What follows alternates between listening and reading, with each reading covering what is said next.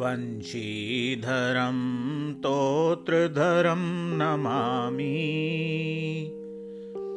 मनोहरं मोहहरं च कृष्णम् मालाधरं धर्मधुरन्धरं च। पार्थस्य सारथ्यकरं च देवम् कर्तव्यदीक्षां च समत्वशिक्षा। ज्ञानस्य भिक्षां शरणागतिं च।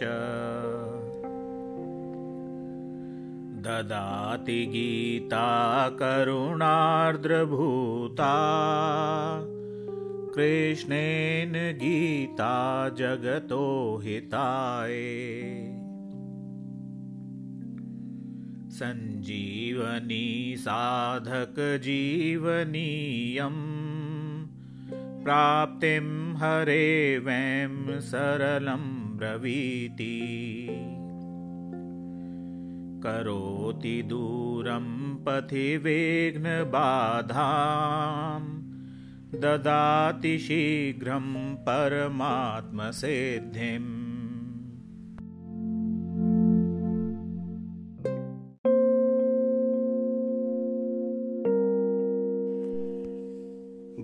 गजाननं भूतगणादिसेवितं कपित्थजम्बुफलचारुभक्षणम् उमासुतं शोकविनाशकारकं नमामि विघ्नेश्वरपादपङ्कजम् ध्यानाभ्यासवशीकृतेन मनसा तन्निर्गुणं निष्क्रियं।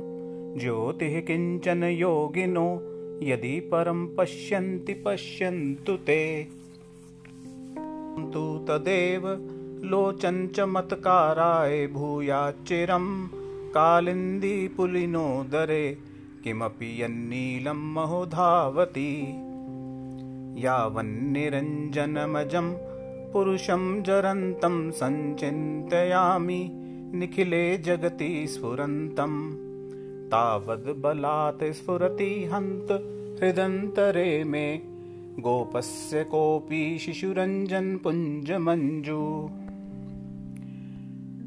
न विद्या येषां शीर्णशरणं पिशन्न च गुणा परित्यक्ता लोकैरपि वृजनयुक्ताः श्रुतिजडाः। शरण्यं यं तेऽपि प्रसृतगुणमाश्रित्य सुजना विमुक्तास्तं वंदे यदुपतिमहं कृष्णमलम् यस्य श्रीकरुणार्णवस्य करुणालेशेन बालो ध्रुव स्वेष्टं प्राप्य समार्म्यधां समगादृङ्कोऽप्यविन्दच्छियं याता मुक्तिमजामिलाधिपतिताः शैलोऽपि पूज्यो भवत्। तं श्रीमाधवमाश्रितेष्टदमहं नित्यं शरणं भजे वसुदेवसुतं देवं कंसचाणूरमर्दनं देवकी परमानन्दं कृष्णं वन्दे जगद्गुरुं नारायणं नमस्कृत्यं नरं चैव नरोत्तमं देवीं सरस्वतीं व्यासं ततो जयमुदीरयेत्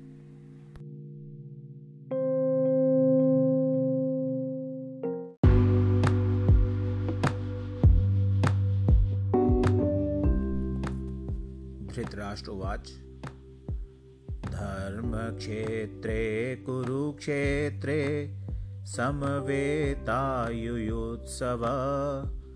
मामका पाण्डवाश्चैव किं कुर्वत् सञ्जय सञ्जय उवाच दृष्ट्वा तु पाण्डवानीकम् व्यूढं दुर्योधनस्तदा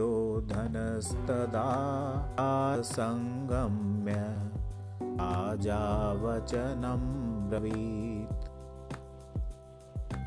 एतां पाण्डुपुत्राणामाचार्यमहतीं चमूं व्यूढां द्रुपदपुत्रं तव शिष्येण धीमता अत्र शूरा महेश्वासा भीमार्जुनसमायुधि युयुधानो विराटश्च द्रुपदश्च महारथ। धृष्टकेतुश्चेकितान् काशीराजश्च वीर्यवान् पुरुजितकुन्तिभोजश्च शैब्यश्च नरपुङ्गव। युधामन्युश्च विक्रान्त उत्तमौजाश्च वीर्यवान्। सौभद्रो द्रौपदेयाश्च सर्व एव महारथा अस्माकं तु विशिष्टाये तान्निबोधद्विजोत्तम नायका मम सैन्यस्य संज्ञार्थं तान् ब्रवीमि ते भवान् भीष्मश्च कर्णश्च कृपश्च समितिञ्जय अश्वत्थामाविकर्णश्च सोमदत्तिस्तथैव च। अन्ये च बहवः शूरा मदर्थे त्यक्तजीविता नानाशस्त्रप्रहरणा सर्वे युद्धविशारदा अपर्याप्तं तदस्माकं बलं भीष्माभिरक्षितं पर्याप्तं त्विदमेतेषां बलं भीमाभिरक्षितम्। अयनेषु च सर्वेषु यथा भागमवस्थिता भीष्ममेवाभिरक्षन्तु। भवन्तः सर्व एव हि। तस्य सञ्जनयन् हर्षं कुरु वृद्धपितामह सिंहनादं विनद्योच्चै शङ्खं दद्मो प्रतापवान् ततः शङ्खाश्च भैर्यश्च पणवानकगोमुखा सहसैवाभ्यहन्यन्त सशब्दस्तुमूलोऽभवत्। ततः श्वेतैर्हयैर्युक्ते महती स्यन्दने स्थितौ माधवपाण्डवश्चैव दिव्यौ शङ्खौ प्रदध्मतु। पाञ्चजन्यं हृषीकेशो देवदत्तं धनञ्जय पौण्ड्रं दद्मौ महाशङ्खं भीमकर्मावृकोदर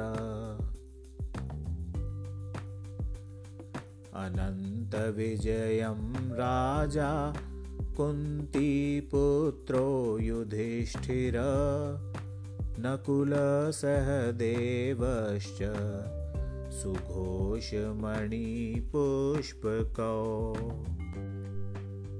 काश्यश्च परमेशवास शिखण्डी च महारथ धृष्टद्युम्नो विराटश्च सात्यकिश्चापराजित। द्रुपदो द्रौपदेयाश्च सर्वश पृथिवीपते। सौभद्रश्च महाबाहु शङ्खान्दमु पृथक् पृथक्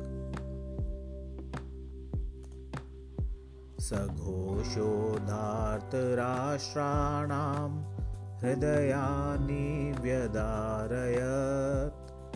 नभश्च पृथिवीं चैव तुमुलो व्यनुनादयन् अथ व्यवस्थितान् दृष्ट्वा धार्तराष्ट्रान् कपिध्वज प्रवृत्ते शस्त्रसम्पाते धनुरुद्यम्य पाण्डव। ऋषिकेशं तदा वाक्यमेद्माह महीपते सेनयोरुभयोर्मध्ये रथं स्थापयमेच्युत यावदेता निरीक्षेऽहं योद्धुकामानवस्थितान् कैर्मया सह योद्धव्यम् अस्मिन् रणसमुद्यमे।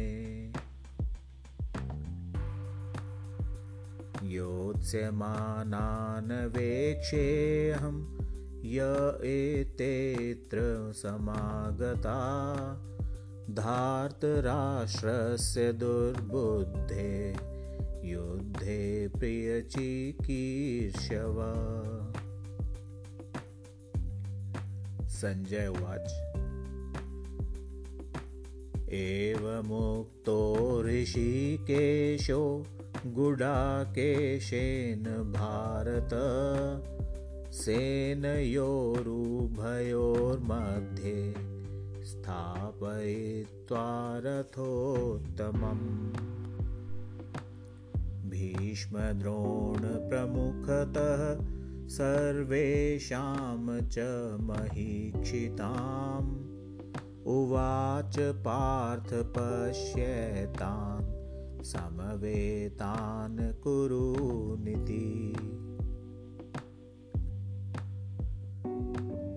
तत्रापश्यते स्थितान् पार्थ पितृनथ पितामहान् आचार्यान् मातुलान् भ्रातॄन् पुत्रान् पौत्रान् सखींस्तथा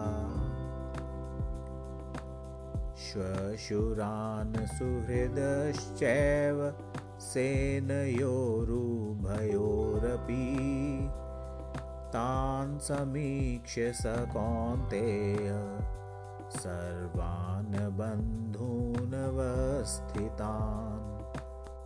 कृपया परयावेष्टो विषीदन्निदमब्रवीत्। दृष्ट्वेमं स्वजनं कृष्ण युयुत्सुं समुपस्थितम् सीदन्तीमं गात्राणि मुखं च परिशुष्यति। वेपथुश्च शरीरे मे रोमहर्षश्च जायते।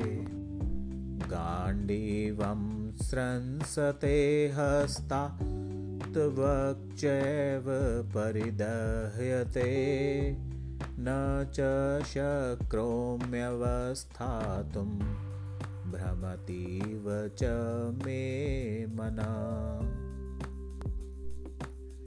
निमित्तानि च पश्यामि विपरीतानि केशव न च श्रेयोऽनुपश्यामि हत्वा स्वजनमाहवे न काङ्क्षे विजयं कृष्ण न च राज्यं सुखानि च। किं नो राज्येन गोविन्द किं भोगैर्जीवितेन वा। येषामर्थे काङ्क्षितं नो राज्यं भोगा सुखानि च त इमे अवस्थिता युद्धे प्राणां धनानि च। आचार्याः पितरः पुत्रा तथैव च पितामहा मातुला श्वशुरा पौत्रा श्याला सम्बन्धिनस्तथा एतान् हन्तुमिच्छामि घ्नतोऽपि मधुसूदन। अपि त्रैलोक्यराज्यस्य हेतो किं नु मही कृते निहत्यधार्तराष्ट्रान् का प्रीति स्याज्जनार्दन पापमेवाश्रयेदस्मान् हत्वेतानाततायिन तस्मान्नार्हा वयं हन्तु धार्तराष्ट्रान् स्वबान्धवान्। स्वजनं हि कथं हत्वा सुखिन स्याम माधव यद्यप्येते न पश्यन्ति लोभोपहत चेतस कुलक्षयकृतं दोषं मेत्रद्रोहे च पातकम्। कथं न ज्ञेयमस्माभिः पापादस्मान्निवर्तितुम् कुलक्षयकृतं दोषं प्रपश्यद्भिर्जनार्दन। कुलक्षये प्रणश्यन्ति कुलधर्मा सनातना धर्मे नष्टे कुलं कृत्सन् अधर्मोऽभिभवत्युत अधर्माभिभवात् कृष्ण प्रदुष्यन्ति कुलस्त्रिय। स्त्रीषु दृष्टासु वार्षणेय जायते वर्णशङ्कर। शङ्करो नरकायैव कुलघ्नानां कुलस्य च पतन्ति पितरो हेषां लुप्तपिण्डोदकक्रिया। दोषैरेतैकुलघ्नानां वर्णसङ्करकारकै उत्साद्यन्ते जातिधर्मा कुलधर्माश्च शाश्वता उत्सन्नकुलधर्माणां मनुष्याणां जनार्दन।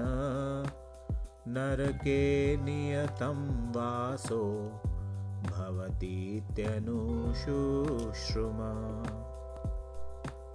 अहो बत महत्पापं कर्तुं व्यवसिता वयम् यद्राज्यसुखलोभेन हन्तुं स्वजनमुद्यता।